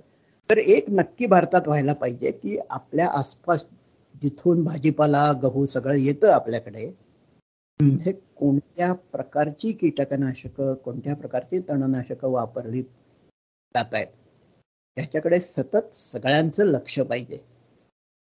आणि चर्चा झाली पाहिजे की म्हणजे काय ना की त्यांच्या जनरेशन पिढ्या येत असतात. नवीन जनरेशनच्या जी जी कीटकनाशक आहे ती जास्ती सेफ असतात ती धुवायला जास्ती सोपी असतात वगैरे वगैरे. पण जुनी जी कीटकनाशक आहेत त्यांची प्रोडक्शन प्रचंड प्रमाणात होत असतं. त्यांचं प्रोडक्शन खूप स्वस्त होत असतं. त्यामुळे तीही वापरात राहतात. पण जुनी कीटकनाशक आहेत ती आरोग्याला धोकादायक आहे त्यामुळे सतत त्यांच्याकडे लक्ष पाहिजे की हे कुठून येत आहे बाबा? हा आपल्याला काय? हा वरून भाजीपाला येतोय. मग त्या भागात काय याकडे जरा डोळसपणे लक्ष ठेवायची गरज आहे. आणि जर फार जुनी किंवा ज्यांना जी कॅन्सर निर्माण करणारी आहेत अशा जातीच्या गोष्टी तिथे वापरल्या जात असतील तर त्यावर ताबडतोब ऑब्जेक्शन घेऊन आरडाओरडा करून ते बंद करायला पाहिजे. तुम्ही अगदी सुरुवातीला जे जे घटक सांगितले होते आहार व्यायाम वगैरे त्याविषयी आपलं डिटेल तुम्ही आणखीन त्याला खूप विस्तृत स्वरूपामध्ये त्याची माहिती दिलीत सर आता आणखीन एक थोडा असा वेगळा प्रश्न असा आहे की आपल्या जसं तुम्ही आता H B A one C किंवा त्याविषयी माहिती सांगितली तर आपल्या हे जे काही विकार होण्याच्या शक्यता आहेत जे जे काही आपण बोललो आता डायबिटीज हार्ट हायपरटेन्शन हायपोटेन्शन वगैरे वगैरे. तर आपल्या शरीरामध्ये हे बिघाड होत नाहीयेत वगैरे हे आपल्याला कळत राहावं यासाठी अशा कुठल्या चाचण्या तुम्ही सांगाल का? की ज्या नियमित अगदी एका ठराविक अंतराने एका ठराविक फ्रिक्वेन्सीने करत राहणं गरजेचं आहे की जेणेकरून आपल्याला कळेल की आपण अगदी योग्य मार्गावर आहोत? अशा कुठल्या चाचण्या आहेत का? चांगला प्रश्न विचारला मी याबद्दल नेहमी म्हणतो की घरात एक स्वतःची छोटीशी प्रयोगशाळा निर्माण करा. या प्रयोगशाळेत पुढील गोष्टी असतील. एक म्हणजे वजनाचा काटा. वजनाच्या काट्यात सुद्धा तुम्ही तो जर मी म्हटलं तो इम्पिडन्सचं स्केल आणलं तर त्यांनी तुम्हाला चरबी वेगळी आणि स्नायू वेगळे हे वजन मिळेल. वजनाचा काटा ही एक गोष्ट झाली. दुसरं म्हणजे H B A one C किंवा ए वन सी हा साधारण निदान वर्षातून एकदा करून घेतलेला चांगला. डायबेटिक लोकांमध्ये तो वर्षातून चार वेळा केला जातो. तुम्ही निदान एक वेळा तरी करा. गोष्ट म्हणजे प्री डायबिटीस बघण्याची एक अगदी सोपी युक्ती सांगितली जाते. ती म्हणजे ताठ उभे राहा आणि खाली बघा. सुटलेल्या सुटलेल्या पोटामुळे जर तुम्हाला पायाची बोट दिसली नाही तर तुम्हाला प्री डायबिटीसची शंका घ्या. आणि प्री डायबिटीसची शंका घेतल्यावर लगेच ए वन सी करून घ्या म्हणजे तुम्हाला ते स्पष्ट होईल. ओके? त्याच्यानंतर कोविडमध्ये बोटाला लावायचे पल्स ऑक्सिमीटर म्हणून आलेले असतात ते तुम्हाला पाहिलेले आहेत तुम्ही. हो. तर ते त्यातून तुम्हाला ऑक्सिजनचं प्रमाण मिळेल आणि तुमचा पल्स रेट मिळेल हृदयाचा पल्स रेट तर हे बऱ्याचशा बऱ्याचशा स्मार्ट वॉच मध्ये पण आजकाल ते यायला लागलेलं आहे ना? करेक्ट करेक्ट तर पल्स रेट आणि हार्ट रेट हा नंबर एकच असतो. ऑल्दो ते वेगवेगळ्या गोष्टी मोजतात पल्स रेट म्हणजे हार्टपासून दूरच्या एखाद्या रक्तवाहिनीत कशी पल्स होते त्याला आपण पल्स रेट म्हणतो. आणि प्रत्यक्ष हार्टचा रेट जर मोजला स्टेथोस्कोप ठेवून तर त्याला आपण हार्ट रेट म्हणतो. पण तो आकडा एकच तो आकडा एकच तर त्याकडेही नजर ठेवणं चांगलं. हार्ट रेटबद्दल असं सांगता येईल की तो सत्तर किंवा त्याच्याखाली असणं ही निरोगी स्थिती आहे. म्हणजे तुम्ही योगी ऋषी वगैरे हे लोक पाहिले तर त्यांचा पल्स रेट चांगल्यापैकी आणि हार्ट रेट बऱ्यापैकी खाली असतो. लाईक पन्नास साठ सत्तर अशा लेवलला असतो. म्हणजे कमी हार्ट रेट हे मजबूत हृदयाचं हे आहे का? इंडिकेशन आहे का? हा असं आपण म्हणू शकतो. पन्नासच्या खाली जाऊ नये पण पन्नास ते सत्तरमध्ये असणं ही चांगली गोष्ट आहे. अच्छा. आणि साधारण सत्तर ते शंभर ही स्थिती सुद्धा फार वाईट नाही. पण शंभरच्या वर जर तुमचा रेस्टिंग ज्याला म्हणतो म्हणजे तुम्ही शांतपणे खुर्चीत बसलेले आहात आणि तरी तुमचा हार्ट रेट शंभरच्या वर गेलेला आहे तर ती नक्कीच निरोगी स्थिती नाही आहे धोक्याची सूचना आहे. धोक्याची सूचना आहे. आता याच्यातलं याच्या मागचं तत्व सोपं आहे की हृदयाला जास्ती वेळा धडधड करावी लागते म्हणजे दर ठोक्याला त्याच्याकडून कमी काम होत आहे बरोबर? त्यामुळे जास्ती ठोके द्यावे काम करण्यासाठी. अगदी. तर जितक्या कमी ठोक्यात तुमचं हृदय पुरेसं काम करेल तितकं तुमचं हृदय जास्ती निरोगी आहे. त्यामुळे पल्स रेटकडे लक्ष ठेवणं. पल्स रेट खरं तर तुम्ही तुमच्या मनगटाच्या नसेवर अंगठा ठेवून हातातल्या घड्याळाने बघून शकता. पंधरा सेकंद बघायचे आणि त्याला चार गुंडलं की तुम्हाला दर मिनिटाचा रेट मिळेल. हे अगदी सोपं आहे करायला. पण नाहीतर तो कोविडचा पल्स मीटर आहे तोही तुम्ही त्याच्यासाठी वापरू शकता.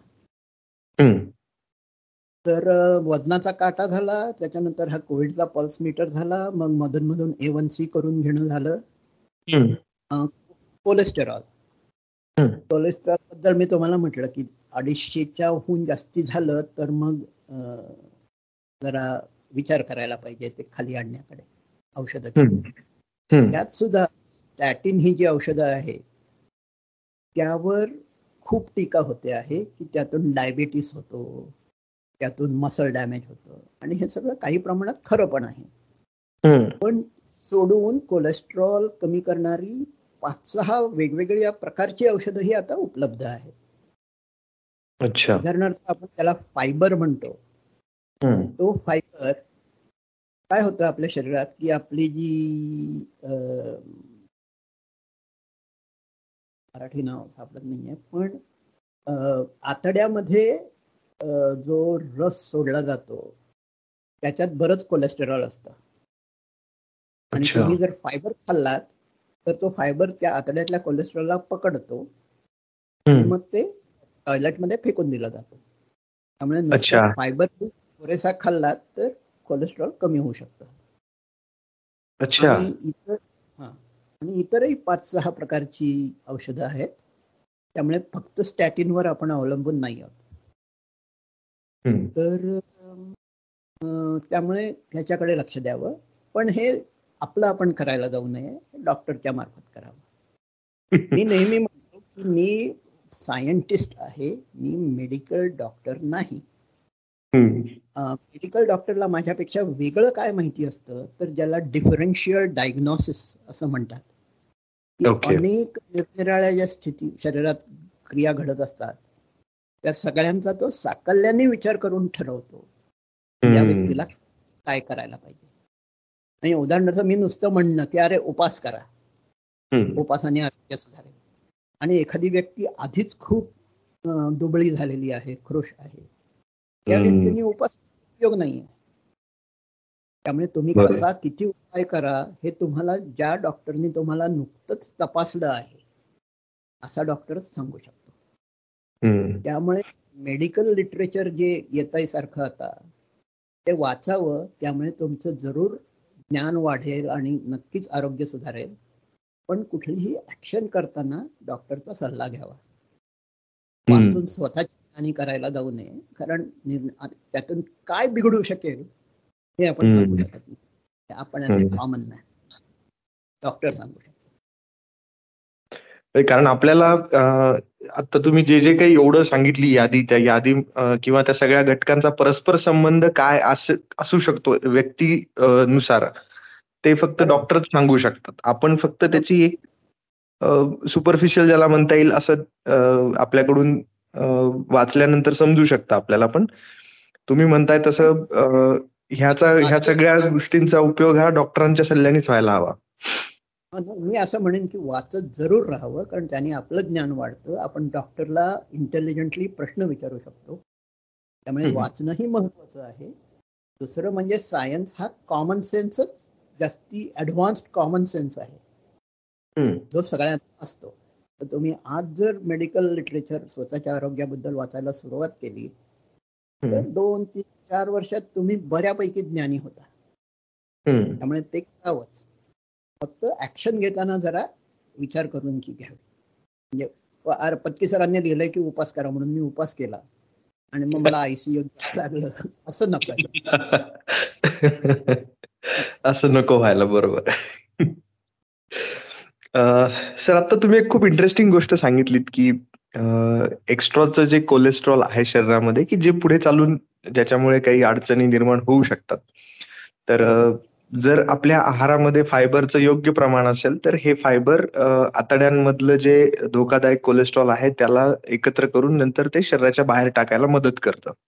हा एक तुम्ही खूप छान इंटरेस्टिंग पॉइंट सांगितला तर मला असं विचारायचं आहे की हा दीर्घायू दीर्घायूच्या संदर्भात हो. जे काही संशोधन चालतं त्यामध्ये तुमच्या वाचण्यात तुमच्या माहितीत असं काही आलेलं आहे का की एखादा विशिष्ट आहार किंवा एखादा आहारातला एखादा घटक ह्या सगळ्या गोष्टींमुळे जर आपण त्यामध्ये तो जर इन्क्लूड केला तर आपल्याला निश्चित फायदा होईल हे विचारण्याचं कारण असं सर की आजकाल एक ज्याला वेगळे वेगळे क्युझिन्स म्हणतात ते सगळीकडे उपलब्ध व्हायला लागलेले आहेत म्हणजे जॅपनीज मेडिटेरेनियन अजून कॉन्टिनेंटल तर असा एखादा कुठला आहार ह्या संशोधनातून समोर आलेला आहे का? की हा आहार हा चांगला असेल? त्यामुळे मला जाणून घ्यायचंय. हा तर काय ना की सगळ्या मागचा मुख्य तत्व आहे की ग्लुकोज वाढलं नाही पाहिजे. त्यामुळे अति कार्बोहायड्रेट्स नकोत हे सगळ्यात महत्वाचं तत्व. तर आता कीटो आहार ज्याला म्हणतात आणि पॅलिओ ज्याला आहार म्हणतात. पॅलिओ आहार म्हणजे काय? तर जवळजवळ ऐंशी पंच्याऐंशी टक्के त्याच्यात नॉनव्हेज असतं. अच्छा. पीस किंवा मटण किंवा चिकन असं. पण ते माझ्या मते जरा जास्ती म्हणजे अतिरेक आहे तो. आहाराबद्दल काय सांगायचं? तर तुम्ही शरीरातलं ग्लुकोज आणि इन्शुलिन कमी केलं की हळूहळू तुमचं शरीर हे शरीरात साठवलेली चरबी जी असते तिच्या तिचं इंधन म्हणून वापर करण्याकडे वळतं. पर्यायी इंधन म्हणून चरबी वापरायला लागतं. या चरबीतून ही चरबी म्हणजे मोठमोठी ज्याला फॅटी ऍसिड म्हणतात. निगदाम फॅटी ऍसिड म्हणूया आपण. काय पामिटिक्स वगैरे. तर ही ऍसिड जेव्हा ब्रेकडाऊन होतात त्यांचं जेव्हा पचन होतं तेव्हा त्याच्यातून छोटी छोटी संयोग निर्माण होतात. त्यातलं सगळ्यात महत्वाचं संयोग म्हणजे बेटा किटो ब्युटरेट बी एच बी आता हे साधारण म्हणजे तुम्ही जर शंभर ग्रॅम चरबीचं विघटन झालं तर त्यातलं पंच्याहत्तर ग्रॅम बीएचबी बनतं त्याचं. अच्छा. तर याला अतिशय चांगले गुणधर्म दिसलेले आहेत या बीएचबीचे म्हणजे ह्याच्यातून तुमचा मेंदूचं जे वार्धक्याकडे वाटचाल झालेली आहे ती खूप कमी होते. त्यातून तुमची किडनी सुधारते. त्यामुळे जर एखाद्या व्यक्तीला उदाहरणार्थ आय मीन उपवास शक्य नसेल त्यालाही आता नुसतं बीएचबीच्या कॅप्सूल्स बाहेरून दिल्या जातात सप्लिमेंट अशा स्वरूपात. म्हणजे औषध म्हणून. आणि त्यांनी तुमचं मेंदू किडनी या सगळ्यांचं आरोग्य सुधारत राहतं.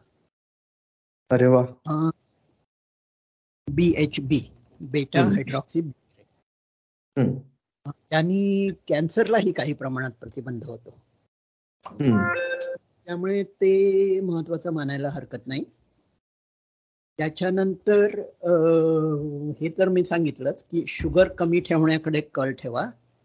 त्यामुळे त्याच्यासाठी कोशिंबिरी अंडी या गोष्टींचं प्रमाण वाढवा.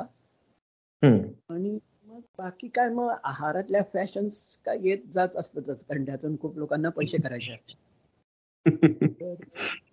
एखाद्या विषय आहाराबद्दल विचारलं तर मी सांगू शकेन. पण मूळ तत्व ही अशी आहे की ग्लुकोज वाढलं नाही पाहिजे डायबिटीसकडे वाटचाल व्हायला नाही पाहिजे. आणि त्या दृष्टीने लक्ष ठेवायला. Okay okay. आता एक आपल्या खूप छान गप्पा झालेल्या आहेत पण एक शेवटचा प्रश्न असा एक मनामध्ये येतोय की जेव्हा आपण आता हे जे संशोधन होतं दीर्घायुष्यावरचं तर हे संशोधन होत असताना आता हे हे सगळे घटक झाले की ज्यावर आपण वेगवेगळ्या मार्गांनी नियंत्रण आणू शकतो एक मिनिट.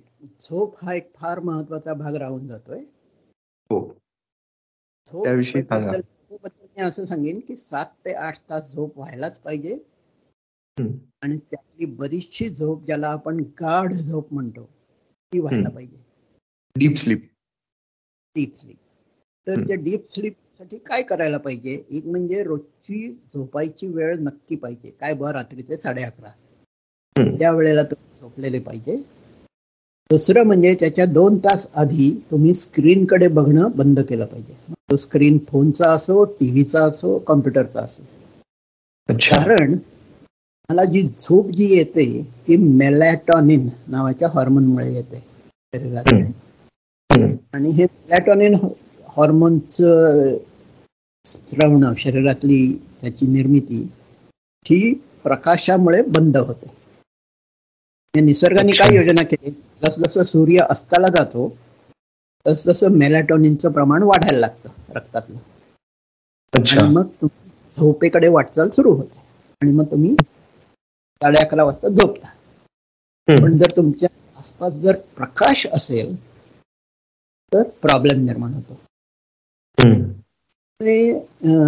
कम्प्युटरवर सुद्धा आता कम्प्युटरचा स्क्रीन पिवळा करणारी अनेक ऍप्लिकेशन अवेलेबल आहेत ऍप्स कारण तो जो निळा प्रकाश आहे युव्ही जातीचा तो त्रासदायक असतो.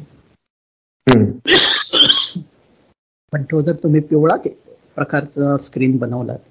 ऍप्स अगदी सोपं आहे. त्यातून हा तुमचे झोप उडणं हा प्रकार कमी होईल. दुसरं म्हणजे शक्य तितकं ते बघायचंच नाही. म्हणजे आपलं रात्रीची जेवण बिवणं झाली की एक साडे नऊ समजा साडे अकराला रात्री झोपणार. तर साडे नऊ नंतर स्क्रीनकडे बघायचं नाही. झोपायच्या खोलीत टीव्ही नको झोपायच्या खोलीत फोन नको झोपायच्या खोलीत कॉम्प्युटर नको. हे सगळं वेगळ्या खोलीत राहू दे. आणि झोपायची खोली कोणभरही प्रकाश येणार नाही. अशी व्यवस्था करा. म्हणजे खिडक्यांना काळे पडदे लावा. जाड पडदे लावले तर त्यांनी ध्वनी प्रदूषणही कमी होईल. जाड काळे पडदे लावा. प्रकाश थोडाही झिरपला नाही पाहिजे. अशी त्याकडे लक्ष ठेवा. जितका गुडूप थर होईल तितकी तुमची झोप सुधारेल. सात आठ तास लागणारी झोप ही अत्यंत महत्वाची आहे. आणि झोप जर लागत नसेल अर्थात त्यासाठी तुमच्या डोक्याला ज्या चिंता आहेत त्या दूर करणं हा सगळ्यात महत्त्वाचा मार्ग आहे झोप न लागण्याचा पण त्याच्या पलीकडे जाऊन मी असं म्हणेन की मेलॅटोनिनच्याही गोळ्या घेता येतात. अच्छा. मेलॅटोनिनच्या गोळ्या अशा आहेत की तीनशे मायक्रोग्रॅम म्हणजे एका मिलीग्रॅमच्या एक तृतीयांश साधारण. एक हजार मायक्रोग्रॅम म्हणजे एक मिलीग्रॅम. तीनशे मायक्रोग्रॅमपासून त्याची सुरुवात करावी. झोपायच्या तीन तास आधी ती घ्या तीन नाही दोन तास आधी ती घ्यावी. कारण त्याचा इफेक्ट याला दोन तास लागतात. आणि मग एका गोळींनी जर नाही झोप लागली तर दोन तीन ते पार म्हणजे दहा मिलीग्रॅम पर्यंत म्हणजे तशा तीस गोळ्यांपर्यंत डोसेस माणसात वापरले गेले त्यामुळे तो प्रॉब्लेम नाही आहे पण मला स्वतःला उदाहरणार्थ मधून मधून तीनशे मायक्रोग्रॅमची एखादी गोळी पुरते. तर हा कमी डोस इथपासून सुरुवात करावी. तुम्ही मोठा डोस जर घेतलात तर काय होईल? की दुसऱ्या दिवशी सकाळी हँगओव्हर सारखी स्थिती निर्माण होईल. म्हणजे तुम्हाला झोप या झोप डोकळ्यावर टिकून राहील. त्यामुळे कमीत कमी डोस मध्ये मेलाटोनिन घेणं हा अजून एक उपाय आहे. अर्थात तोही सुद्धा तुम्ही आधी सांगितल्याप्रमाणे फक्त आणि फक्त डॉक्टरांच्या सल्ल्यानेच. ते माझ्या मते तसंच करा. मेलाटोनिनबद्दल एक चांगली गोष्ट अशी आहे की ते फार्मास्युटिकल ज्याला म्हणतात म्हणजे कृत्रिम औषध असं नाहीये. ते शरीरातलंच हॉर्मोन आहे. इट्स नैसर्गिक हॉर्मोन नॅचरल हॉर्मोन आहे. त्यामुळे थोडी यु नो म्हणजे शरीराला ते गेली काही लाख वर्ष माहिती आहे. त्यामुळे त्याचा त्रास होण्याची शक्यता तितकी कमी आहे. तर एकंदरीत ह्या संशोधनामधून जे जे काही महत्त्वाचे घटक समोर आले आणि तुमच्या अभ्यासानुसार आपण तुम्ही ते खूपच विस्तृत स्वरूपात सांगितले त्यामुळे खरं म्हणजे की काही सवयी सोडून देणे आणि काही चांगल्या सवयी लावणे म्हणजे नेमकं काय करायचं हे लक्षात आलं की तुमच्या ह्या आपल्या एकंदरीत गप्पांमधून. म्हणजे व्यायामाच्या चांगल्या सवयी आणि आहारातल्या चुकीच्या सवयी यांचं नेमकं नियोजन कसं करता येईल हे स्पष्ट झालेलं आहे मला तरी आणि अर्थात आपल्या सगळ्या ऐकणाऱ्या लोकांना सुद्धा. फक्त एक आता जी नुकतीच अख्ख्या जगानं अनुभवलेली जी एक पॅन्डेमिक होतं त्याविषयी प्रश्न विचारतो.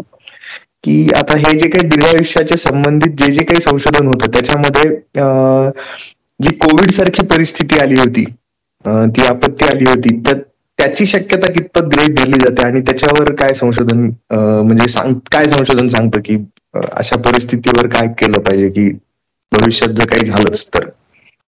हा दोन तीन गोष्टी. एक म्हणजे मी जेव्हा फेसबुकवर आरोग्याबद्दल लिहायला सुरुवात केली साधारण चार वर्षापूर्वी माझं बरंच लिखाण कोविडबद्दल झालं कारण त्यावेळेला ती महासाथ चालू होती. लाखो लोक मरत होते. त्यामुळे माझा सगळा फोकस त्याच्यावर होता. अजूनही कोविड टिकून आहे पण आताचा जो व्हायरस आहे त्यातून माणूस मरत नाहीये. त्यातून फार तर फ्लू टाईप एक दोन तीन दिवस तुमचे वाया जात आहेत. तो घडवणारा व्हायरस नाहीये. आता व्हायरस हा असा प्रकार आहे की जो अनेक प्रकारचे व्हायरस म्हणजे कोट्यावधी व्हायरसेस आहेत आणि त्यातले अनेक प्रकारचे व्हायरस अशा जागी दडलेले आहेत जिथे आतापर्यंत मानव पोचलेलाच नव्हता. म्हणजे उदाहरणार्थ ब्राझील मधली दाट जंगल किंवा आफ्रिकेतली दाट जंगल. पण बेसुमार जंगलतोड झाल्यामुळे तो व्हायरस आता तिथून बाहेर पडायला लागलाय. तसंच दुसरं म्हणजे व्हायरस हा प्राण्यांमध्ये असतो. म्हणजे वटवाघळ किंवा इतरही अनेक प्रकारच्या प्राण्यांमध्ये तो असतो. त्याला झुनॉसिस असं नाव आहे. म्हणजे प्राणीजन्य रोग. उदाहरणार्थ घुशींमध्ये ज्याला आपण रेबीज म्हणतो पिसाळलेलं कुत्रं असतं तसेच घुस चावल्यामुळेही ते होऊ शकतं. तर असं अनेक प्राण्यांच्या रक्तात व्हायरस असतो आणि तो नुसता असतो असं नाही तर तो सतत म्युटेट होत असतो. म्हणजे त्याचं जेनेटिक्स बदलत असतं. बदलत जातं बरोबर. आणि त्यातून एखादा व्हायरस असा निर्माण असतो की जो फार भयानक असू शकतो ज्यात जसा कोविड होता. तर आता World Health Organization W H O यांनी दहा अशा व्हायरसची यादी जाहीर केली आहे की ज्यांच्याकडे देशाच्या सरकारांनी लक्ष देण्याची गरज आहे. हा व्हायरस पसरत नाही ना. व्हायरस पसरण्याचं एक सगळ्यात मोठं हे काय म्हणायचं तंत्र म्हणजे शेतावरची जनावर. कोंबड्या बकऱ्या गाई डुकर हे. त्याच्यातून ते पसरू शकतं. पण असे जिथं मोठे हे असे कळप आहेत त्या कळपांची मधून मधून टेस्ट होत राहणं हे चांगली गोष्ट आहे. तर त्यासाठी हे अर्थात हे सामान्य माणसांनी करायच्या गोष्टी नाही आहेत. या सरकारी सिस्टीम पाहिजे. पण ही हे असं हा.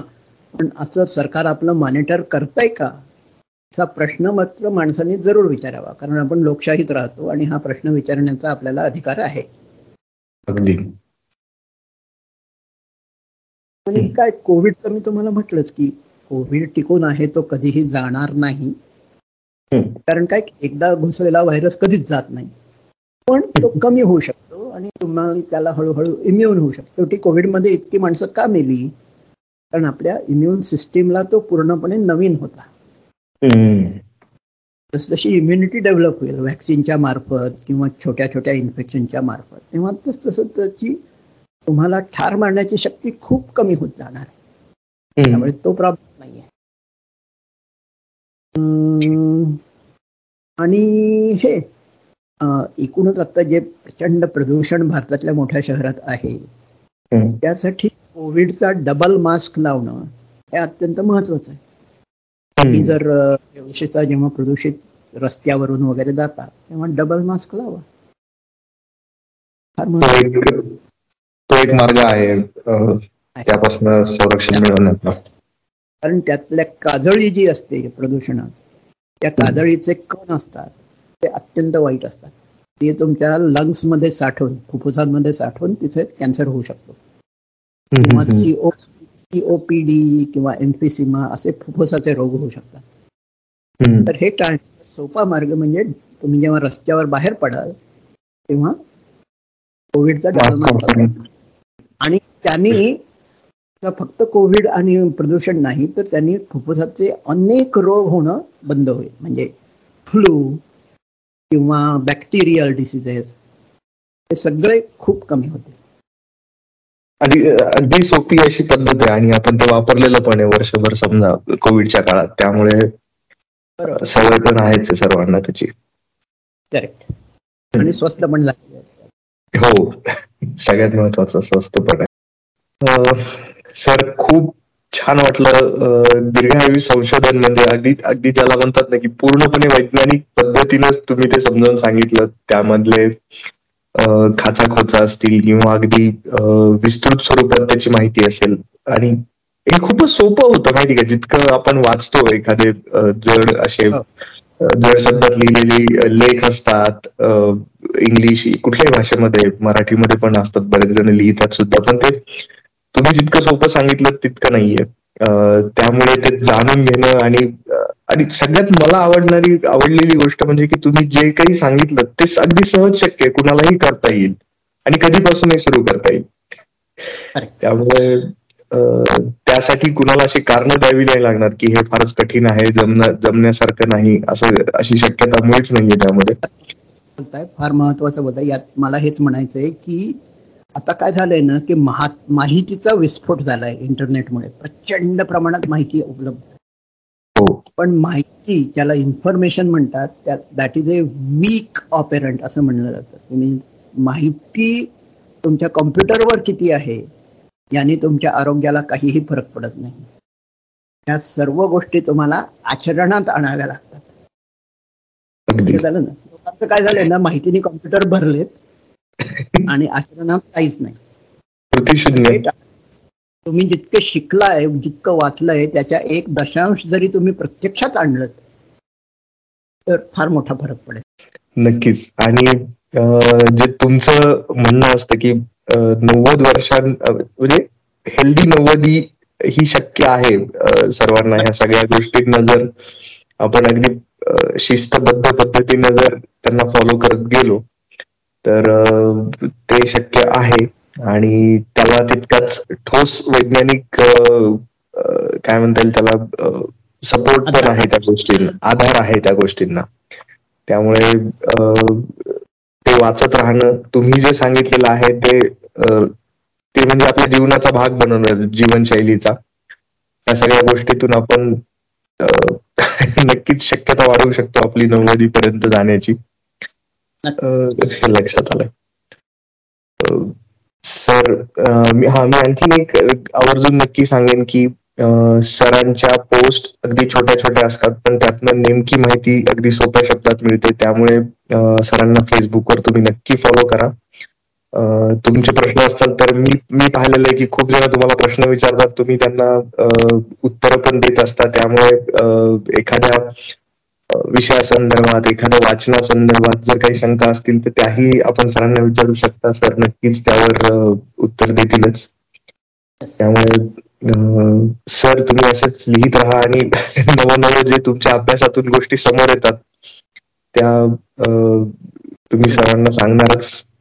पण ह्या गप्पांच्या निमित्ताने आम्हाला ते सगळं एकत्र ऐकायला मिळालं.